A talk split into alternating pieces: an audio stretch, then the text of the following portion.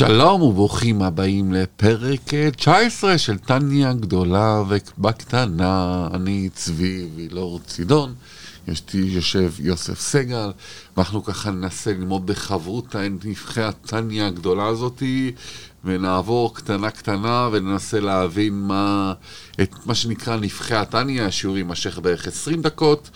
לא לשכוח לשתף לחברים, לספר להם שיש פה את השיעור הזה. אה, נתחיל בצדקה משותפת, בעזרת השם. בעזרת השם, נעשה ונצליח ונשפיע לטובה, אמן. להצדקה שמקרבת. את הגאולה, אמן בפתיח. טניה גדולה בקטנה. לומדים טיפה לעומק את ספר היסוד של החסידות. לומדים בחברותה עם צבי וילור צידון ויוסף סגל. ביאורים, הסברים, סיפורים ומשלים על התניא. אז אה, נתחיל ישר פמיתא דבדיחותא, התלמיד הגיע לרב שלו ואמר לו, הרב, אני מחפש אה, שידוך, אה, משהו טוב בשבילי. אז הרב אומר, וואלה, מעולה, כי יש לי מה סגולה טובה בשבילך? אומר לו, כבוד הרב, אני לא מחפש, אה, אני לא מחפש סגולה, אני מחפש בלונדינית.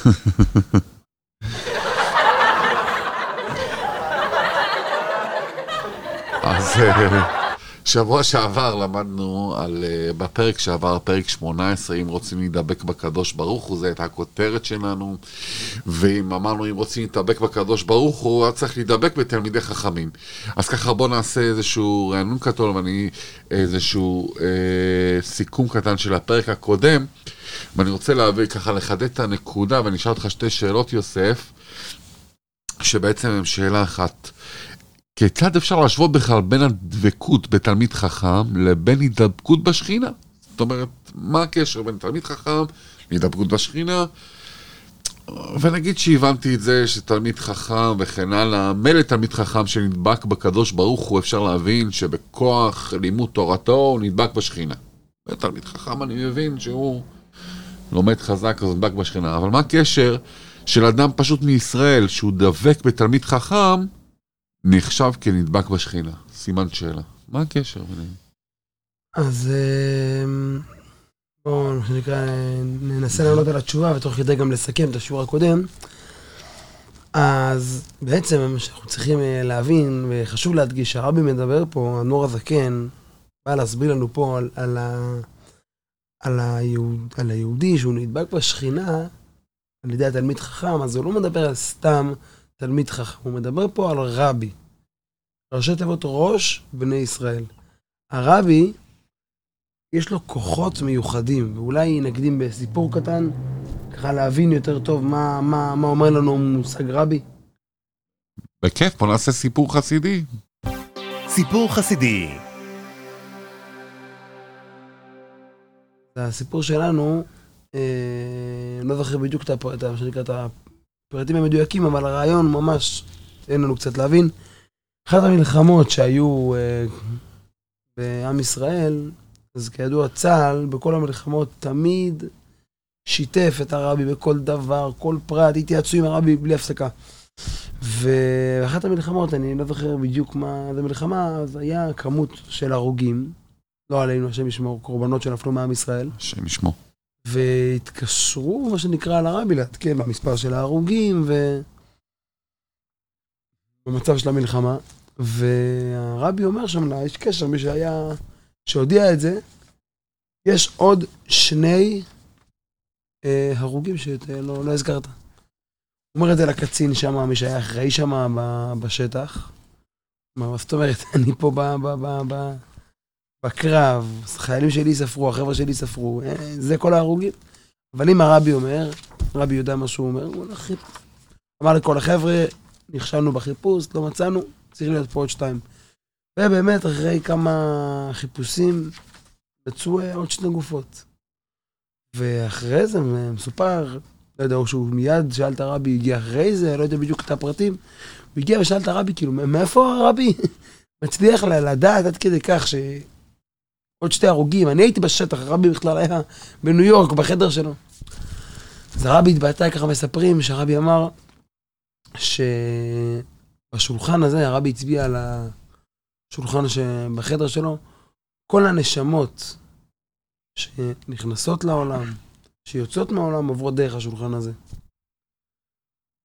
שמכיר, השולחן של היחידויות של הרבי, עם זכוכית, שזכה להיות ביחידות אצל הרבי, אז זכה לראות שהשולחן הזה הוא זכוכית, יש, את התמונות ממנחם בגין שהיה ביחידות, יש כמה תמונות, אפשר לראות. הוא שולחן כזה משתקף מרחוק בצבע ירוק, שולחן אה, שהרבי קיבל עליו ליחיד, כל היחידויות שהרבי היה מקבל. אז הרבי התבטא שהכל עובר דרך השולחן הזה, שאתה מבין? מה זה רבי? רבי זה לא עוד איזושהי, מה שנקרא, דרגה, אה, עוד איזה צדיק שמברך, איזה בא בקדוש, עם כל הצדיקים הקדושים וכולי, שיש לנו הרבה אנשים קדושים. הרבי זה ראש בני ישראל. אפשר עוד להעריך ולתאר את זה באריכות, הרבה, אולי בהמשך הפרקים נגיע, נגיע לזה עוד. אבל כשאנחנו מבינים את זה, אז אנחנו יכולים דבר ראשון להבין גם את השאלה הראשונה. שבעצם לדבק בשכינה, ברבי זה ממש בשכינה, כי הרבי זה אוחד עם הקדוש ברוך הוא. מובא בחסידות, שמשה רבנו אמר, ונתתי, והיה עם שמוע, משה רבנו אומר לבני ישראל, והיה עם שמוע, אומרים את זה בקריאת שמע פעמיים בכל יום, כמה פעמים, שמשה רבנו אומר, והיה עם שמוע תשמעו על מצוותיי, הקדוש ברוך הוא מצווה, אה, אז הוא אומר, ונתתי אה, עשב בשדך לי ואמתך. עכשיו, מי אומר ונתתי עשב? משה רבינו אומר ונתתי עשב. ונשאלת השאלה, חסדות שואלת, מה זאת אומרת? מה, משה רבנו מביא את העשב? הקדוש ברוך הוא מביא את העשב. מוסבר שמשה רבנו כל כך מאוחד עם הקדוש ברוך הוא, שהוא יכול להגיד ונתתי עשב, וזה לא, זה לא מציאות נפרדת, זה הקדוש ברוך הוא נותן, הוא כל כך בטל. זה רק מסביר לנו את השאלה הראשונה, אז בעצם איך שייך להידבק בצדיק, וזה דבקות בשכינה ממש, כי הוא בטל לגמרי, מאוחד עם הקדוש ברוך הוא. ונוגע לשאלה השנייה, שאלנו גם יהודים פשוטים, אז זה אותו עניין, ברגע שהרבי הוא ראש בני ישראל, הראש מתחבר עם כל הדרגות. גם עם הרגל, והציפורן שברגל אפילו שייכת לראש, וגם היא מקבלת את החיות עם הראש. חס ושלום משהו בעצבים שמתחבר לראש לא, לא יעבוד טוב, אז הרגל לא תרגיש את הכאב. אז ככה אפילו אנשים פשוטים, לא רק תלמידי חכמים, לא רק יהודים צדיקים, מדרגות גבוהות, לא רק אה, אנשים שכבר אה, בגלוי חב"דניקים, כל יהודי ויהודי באשר הוא, שייך להתקשר לצדיק, לנשיא הדור, לראש בני ישראל, וכמו שהאדמו"ר הזה כן מסביר פה, על ידי זה הוא מתחבר עם, עם מוח האב, שבעצם זה הקדוש ברוך הוא. זה בעצם פה אנחנו יצאנו והסברנו בעצם שעם כל החילוקים שבנשמות, יש נשמות שמגיעות מבחינת נפש, נשמות שמגיעים מבחינת רוח, נשמות שמגיעים מבחינת הנשמה, כל הנשמות, כולם שייכות לקדוש ברוך הוא על ידי ההתקשרות שלהם עם מוח הבן, שזה הראש בעצם, האבא, שהראש של הבן, בעצם ראש בני ישראל שמחבר אותנו עם המוח האב, עם הקדוש ברוך הוא, פה למטה, ואפילו המתנגדים לצדיק, גם הם מקבלים מבחינת אחוריים, כי לא שייך מישהו שלא יקבל, ולכן, מהרבי, ולכן גם עצרנו, בזה שמוכרח להיות גם רבי איתנו פה בעולם הזה הגשמי, כי בעצם דווקא הוא זה שמעביר לנו את הכוחות לחבר אותנו עם הקדוש ברוך הוא. אז פה בעצם בסיכום ככה של השיעור, הפרק הקודם, אנחנו ממשיכים היום? יפה מאוד, יפה מאוד. בוא נמשיך רגע, בוא נעשה רגע סגולת התניא, סגולות התניא. סגולות התניא. ספר התניא הוא הקטורת לכל המגפות. ידעת את זה? כל המגפות זה הקטורת שלהם, זה ספר התניא. הרב הצדיק רבי יהודה לייב הכהן אה, מגדולי תלמידי הרב המגיד, הוא היה תלמיד גדול, אה, ממשיכי הבעל של המגיד ממזריץ'. כן, שהוא התלמיד של הבעל שם טוב. נכון. הוא אמר, ספר התניא הוא כתורת לכל המגפות הרוחניות דאיקפו דמשיחא. ואמרו חסידים שזה מרובע, זה מה שההסכמה נכתבה בשנת תקנ"ו, שהוא ראשי תיבות תניא, כתורת, נשמה ורוח. חזק וברוך. אז בואו נמשיך, מה כן. שכתוב בזוהר, זוהר חדש, זוהר חדש, מה ההבדל בין uh, מה שכתוב בזוהר ובזוהר חדש? מה זה זוהר אה, חדש? שני ספרים, שני חלקים של הזוהר. נכון, הזוהר, אז, הזוהר, ואני רואה שהזוהר החדש, אני חושב כתב אותו אחידה, כמו שקראתי. כן, אבל בשני ספרים נפרדים, אבל כן, שניהם ספרי קבלה ושניהם אה, ממשיכים את אותו תוכן, בעצם את הפנימיות התורה. אז יאללה, תתתן לנו משם. אז מה כתוב, שואל אדמו"ר הזקן, אנחנו רוצים לך בשאלה. נקרא מבפנים. מה שכתוב בזוהר או בזוהר החדש, שהעיקר תלוי שיקדש עצמו בשעת תשמיש דווקא, מה שאין כן בני עמי הארץ חולו. שואל אותנו בעל התניא שאלה כזאת. אנחנו בעצם למדנו שכל הנשמות, איזה שיהיו, החילוקים שבהם, אם אני אגיע מבחינת נפש, מבחינת רוח, מבחינת נשמה, אמרנו שבנפש, רוח ונשמה עצמם יש הרבה מדרגות. כן, כי יש לנו אה, בלי, הרבה סוגים של נשמות. אז מה יגרום? העיבור, מה שנקרא בלשון החסידות, מה זה העיבור, מה בנמשל? ההשתלשלות. הנשמה ירדה דרך, אמרנו עולמות, יש ארבעה עולמות, אצילות, בריאה, יצירה, עשייה. בשתי, בשתי מילים קראנו לסדר ההשתלשלות, הנשמה ירדה והשתלשלה, ובין לבין, איפה שהיא נעצרה, איפה שהיא התעכבה, בעולם האצילות, בנפש של אצילות, ברוח, כל, כל דרגה עם, עם העולם שלה, עם, עם, עם הדרגה שבה היא נעצרה, ואותה היא קיבלה. אז אמרנו בעצם, מי קובע לנשמה מה יהיה הסוג שלה, למה היא תהיה שייכת? לדוגמה, נגדיר את זה אולי יותר, נפש, נשמות שמבחינת נפש, אז יותר מודגש בהם כוח המעשה, הם יותר יאהבו לעשות דברים ולפעול. נשמות מבחינת אה, רוח, יותר שייכים למידות. מידות זה רוח, זה יותר התלהבות, התרגשות. יכול, הם גם יעשו דברים, הם גם, מה שנקרא, יחשבו הרבה, אבל הם יותר, הדגש אצלם יהיה על הרגש. נפשות שמבחינת נשמה הם כאלה שיותר יעסקו במושכלות, בחוכמות. ובזה גופה, יש את האצילות, ארבעה עולמות, אז רואים חילוקים, אבל מי קובע את החילוקים? סדר השתלשלות, איך שהשם מוריד את הנשמה. לנו אין בחירה איזה נשמה תהיה לנו. שואל אדמו"ר הזקן, כתוב בזוהר ובזוהר החדש, שההורים בעת הזיווג הם צריכים לקדש את עצמם. כמה שהם יעשו את זה בקדושה ובטהרה. דווקא אומר. כן, אז מה? בזה הם יפעלו שיהיה לבן שלהם נשמה קדושה, ככה מובן. והשם כבני העם מהארץ, אלה שלא מתנהגים, הוא לא רוצה להמשיך, שלא מתנהגים בקדושה וטהרה, אז זה פועל שאחרי זה יהיה להם נש... ילדים, נשמה, יהיה להם אה, נשמה פחות מזוככת, ויהיה להם הרבה יותר קשה לקיים תורה ומצוות. אז הנה אתה רואה פה שהנשמה תלויה בהורים, אתה, אנחנו מסבירים בכל הפרק, בחלק הפרק האחרון, שבעיקרון כל הנשמות מגיעים מאותו שורש. מה גורם לחילוקים? הירידה של הנשמה. פתאום אנחנו רואים שבכלל כתוב בזוהר, שמה שגורם לחילוקים זה ההורים, איך שהם מתנהגים בקדושה ובטהרה, או להפך, חס ושלום. אז כאילו בכלל זה תלוי בהורים, זה בכלל לא תלוי בסדר ההשתלשלות של הנשמה, איך שהיא יורדת לעולם הזה. אז מה זה כאילו אה, אבות אכלו בוסר וש, ושיני בניהם אה, תיכנו? זה פה בעצם מה שאתה כן, בא להגיד לי? זה מה שבעצם יוצא מכאן. זאת אומרת, אם אין לי אבא צדיק, אז אין לי סיכוי להיות צדיק? זה מה שאתה אומר לי? אומרת, לא. ש... יותר מזה, אתה אומר כאילו, אה, בשעת השמיש, כאילו לא אתה אומר, האדמו"ר הזקן פה אומר בתניא מן הסתם, אז מה, מה שאתה בעצם בא להגיד לי, שהאדמו"ר הזקן אומר פה, שאם לא קידשת את עצמך בשעת התשמיש, ילד, אחר כך יהיה לו קשה יותר בקיום תורה ומצוות. אבל אני אסביר, הוא, הוא בעצמו גם כן הולך להסביר. זה לא, זה השאלה. בתשובה אנחנו נראה הסבר שונה, אבל אז כן. מה התשובה? בשאלה, השאלה מרוממת, מה זאת אומרת? כאילו, ההורים יקבעו איזה נשמה יש לילד? דבר ראשון, התשובה היא, במקום מסוים, כן. ההורים באמת צריכים לדעת שיש להם אחריות.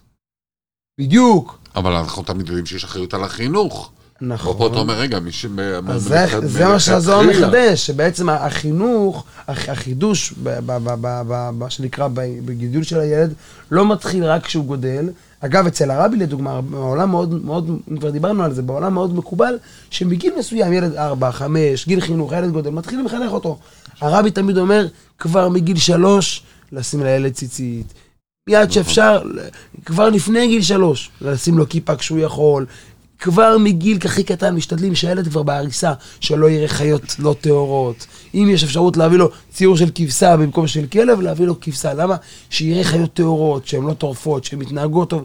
יהיה חינוך של הילד מתחיל כבר מהיום הראשון שהוא נולד. הזוהר מחדש פה, האחריות של ההורים על הילד היא לא כשהוא נולד. לא מתחילה כשהוא נולד, היא מתחילה כבר לפני. כבר אז הם צריכים לקדש את עצמם. וואו, יפה. אבל, אבל כן, דבר ראשון זה מראה את האחריות, וכן, ואין אין מנוס, צריך לקחת אחריות ולמה שנקרא להתנהג בקדושה וטהרה. השבוע אמרתי פה לחבר'ה דבר תורה דווקא נחמד, שקשור לנושא, ביום שישי, שהרבי פעם אה, שאלו אותו, אה, איך אני, מה הסגולה, נגיד, לחנך, לחינוך ילדים. אז הוא אמר לאותו אחד ששאל אותו, הוא אמר לו, תראה, הילד בסך הכל, הוא רואה את אבא שלו, את אמא שלו, והוא רוצה להיות חמישי. אומר לעצמו, בתוך ליבו, כאילו, בתת מודע שלו, בעצמיות שלו, אני, אבא שלי כזה גדול, אתם כל הילדים חולים על ההורים שלהם. אה, אני, אבא שלי כזה גדול, כזה חזק, כזה טוב, הלוואי ואני אגיע להיות 50% ממנו. וזו השאיפה הבסיסית של כל ילד, להיות לפחות 50% מאבא שלו. אז בשביל השעה, אם אתה רוצה שהילד שלך יהיה 100%, אתה צריך להתנהג על 200%. זה מה שהרבי ביקש, אה, זה הסגולה של הרבי. אה, לחינוך ילדים, זאת אומרת, אתה צריך, אנחנו יודעים שחינוך זה דוגמה, זה בעיקר דוגמה אישית, ואתה צריך לא להיות 100% שלך, אתה צריך 200% שלך בשביל להגיע לחינוך, ופה אנחנו אומרים שהאדמו"ר הזקן אומר, זה בכלל מתחיל עוד... לפני כן. עוד לפני לקדש כן, את עצמם. לקדש את אבל עצמם. כן, ו- ו- ובעצם כאן מגיעה השאלה, נו, אז אז שנייה, אז הנשמה תלויה בהורים, או איך שהיא יורדת מלמעלה, בסדר ההשתלשלות שלה שהיא הולכת ויורדת. אני חושב שזה שילוב של הכל מן הסתם. אז אנחנו נראה, אם ההורים קידשו את עצמם, אז הם עזרו לילד. אז אנחנו נראה. אנחנו, בוא נקרא את הביאור בפנים. בוא נקרא בפנים, בשמחה. מבאר. אדמו"ר הזקן, היינו משום שאין לך נפש, רוח ונשמה, שאין לה לבוש מנפש דעצמות אבי ואמו. אומר בעל התניא, חשוב להבין, יש שני עניינים. יש נשמה ויש לבוש של הנשמה. הנשמה עצמה, כמו שהסברנו, אין שום סתירה, אין שום שאלה וקושייה. הנשמה בעצמה מגיעה, מי שבוחר אותה זה הקדוש ברוך הוא, והיא בסדר ההשתלשלות שהיא יורדת שם בעולמות, אז או שהיא בנפש, או שהיא ברוח, או שהיא בנשמה, שם היא מגיעה, שם היא נבחרת, רק משם, אך ורק. היא לא תלויה בהורים, לגמרי, אין להם שום החלטה איזה נשמה ירד לילד שלהם. לא משנה אם פעלו בקדושה, יותר בקדושה, פחות בקדושה, בכל מצב זה לא תלוי בהם. מה כן תלוי בהורים? על מה אומר הזוהר שהתורה והמצוות של הילד אחרי זה תלויים בנשמה, בק- בקידוש של ההורים שיקדשו את עצמם.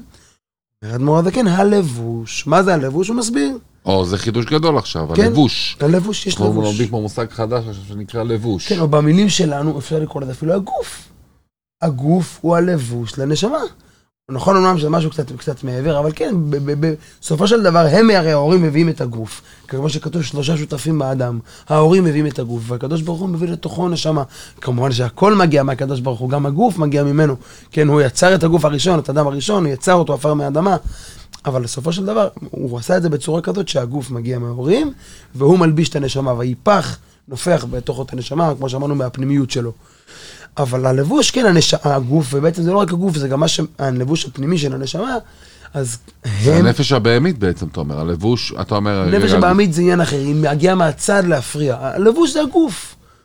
אם לי יהיה קל להילחם עם הנפש הבעמית או לא, תלוי אם הגו- אם הגוף שלי, אם הלבוש שלי יהיה מזוכח או לא, כמה שהלבוש של, של האדם יהיה יותר מזוכח, יהיה לו יותר קל להילחם עם הנפש הבעמית. הנפש הבעמית והאלוקית הם סוג של שתי ניטרליות, הם לא הגוף, הם שניים בתוכו, כמו שאנחנו נראה את זה בהמשך, כמו, הזכרנו את זה כבר, כמו שתי שופטים שאומרים את הדעות. אני יודע הגוף- שבעתיד הקרוב אנחנו נלמד של לבוש, יש פה עוד פירוש בטח של בעל התניא שאנחנו נעמיק בו יותר, אבל אולי אם כבר נגענו פה בלבוש, אז ניתן טעימה קטנה, אני חושב שאולי זה הזמן להתעמק בזה. לבוש זה מחשבה, דיבור ומעשה. כן, הם זה- הלבושי הנשמה. זה הלבושים של הנפש, נכון. אבל ההבדל בין הלבושים האלה ללבוש הזה, הלבושים האלה אפשר כל הזמן להחליף. מחשבה, דיבור, מעשה, דברים שאפשר להחליף אותם. הלבוש הזה, הוא נולד איתו מאוד, אפשר גם אותו לשנות. אגב, אני, בוא נקרא אולי שנייה ואני אסביר באמת למה הוא אז- נ- אז רגע, אז אתה נקרא. אומר שיש פה עוד קליפה? חוץ אומר- מהנפש הבהמית, ואנחנו יודעים ש... זה לא, זה לא קליפה, זה מעטה שמעטה על הנשמה, שהנשמה מתלבשת בתוכו. הלבוש לא חייב להיות לא טוב, אבל כן, הלבוש שלי הפוך, הוא יכול לתת לי מראה טוב, לבוש גם יכול להסתיר. וזה תלוי בהורים. אם, בוא נראה עוד שנייה, הוא יגיד את זה, המצוות שהבן אדם עושה. אם האדם, אם ההורים ימשיכו לילד שלהם לבוש קדוש, אז כשהנשמה תרד לגוף, יהיה לו יותר קל להתגבר על הנפש הבעמית. כי כשהוא יביא לעבירה, הלבוש הוא מזוכח יותר, הוא יותר טהור, הוא יותר קדוש, כי ההורים הביאו לו לבוש קדוש, אז יהיה לו יותר קל להתגבר על הרע ולעשות טוב. אם יש לו הורים שהתנהגו לא בקדושה וטהרה, אז יהיה לו הרבה יותר קשה, כי הלבוש שלו הוא לא מזוכח, ואז שהנפש הבעמית תגיע עם ה, מה שנקרא, עם התאוות שלה ועם העבירות שלה, ויגיע למולה הנפש האלוקית, אז יהיה הרבה יותר קשה ללבוש של הנשמה, לקחת את העצה של הנפש האלוקית, כי הוא, הוא לא מזוכח, הוא כול כולו, מה שנקרא גס ועבה בטומאה. ולכן באמת, רואים פה את האחריות של ההורים, באמת, כמו שהזוהר אומר, כן להתנהג בקדושה וטהרה, וכן לקדש את עצמם, ועל ידי זה הם יגרמו שהילד שלהם יהיה לו יותר קל. ובואו נראה את זה מבפנים, הוא מגדיר את זה, הוא אומר, אמ, וכל המצוות שעושה, הכל על ידי אותו הלבוש, כן, בגוף. איך מניחים תפילין? על הגוף. איך, איך אני הולך לקיים מצווה? עם הגוף. אה, עם, עם, איזה, עם, עם, איזה, עם, עם, איזה, עם מה אני מקיים את השבת? שומר את השבת עם הגוף. הכל עם הלבוש שההורים מביאים. והוא ממשיך, ואפילו השפע שנוטלים לו מן השמיים, לא רק מה שתלוי בי, שאני מקיים תורה ומצוות, השפע מהשמיים, הכל על ידי לבוש זה. השפע, אם בן אדם יקבל יותר שפע, פחות שפע, כמה שפע הוא יקבל, איזה, זה תלוי בלבוש. אנחנו מגיעים כבר לקצה שלנו, של הזמן, אז בואו תעשה לנו סיכום קטן אז נעשה סיכום, ובעזרת השם נמשיך את השבוע הבא. בפרק הבא. אה, כן, בפרק הבא. אז אומר לנו אדמו"ר הזקן, בעצם שאלנו שאלה, לכאורה אמרנו שהנשמה תלויה בסדר השתלשלות, איפה היא נעצרה, מאיזה עולם היא הגיעה, ובאיזה דרגה, נפש, רוח או נשמה, ואנחנו רואים פה בזוהר שזה תלוי בהורים, איך שהם מקדשים- מקדשים את עצמם בשעת הזיווג. שאם הם יקדשו את עצמם, אז יהיה להם, לבן שלהם יותר קל. אז לכאורה הנשמה תלויה ב- ב- בהורים, לא רק בהשתלשלות הנשמה. אומר, בעל התניא יש נשמה ויש לבוש, את הגוף שמקיף את הנשמה. את הנשמה עצמה באמת, להורים אין שליטה, אין להם בחירה, זה לא משנה מה הם יעשו. כמו שנראה בהמשך הפרק, בשיעור הבא, הוא אפילו יביא, יכול להיות הפוך. אבל, אבל, בגלל הלבוש, יהיה לבן שלהם לבוש מזוכח, שאמרנו, המצוות שהוא עושה, השפע שנותנים לו, תלוי בלבוש הזה, אז זה תלוי בהורים, וכמה שהם יקדשו את עצמם, כמו שנמשיך עוד בפרק הבא, אז הם יזכו שלילד שלהם יהיה יותר קל, ויהיה לו יותר שפע, וכולי וכולי. אמן, אמן, אמן. חברים, מי שרואה את הפרק הזה, בבקשה לשתף, לספר לחברים. תעשו הפצה, הפצת המעיינות, זה היה חשוב מאוד. אה, גם לבעל שם טוב וגם לכל אדמו"רי חב"ד. מאוד חשוב להפיץ, לעשות שיתוף, לעשות לייק וכן הלאה. השיעור הזה יהיה בעזרת השם אה, לזכות משפחת אה, סגל, משפחת צידון, בוטל, אוקומוביץ', הזוגי. וכל המגנים הרוחניים והגשמיים של עם ישראל, שימשיכו לעשות את עבודתם נאמנה בשפע. אמן ואמן. אמן ואמן. תודה רבה לך, יוסי. נתראה בפרק 20 בקרוב, נסיים את הפרק אה, ב' שבוע הבא, בפרק הבא בעזרת השם. טניה גדולה בקטנה. לומדים טיפה לעומק את ספר היסוד של החסידות. לומדים בחברותה עם צבי וילור צידון ויוסף סגל. ביאורים, הסברים, סיפורים ומשלים על התניא.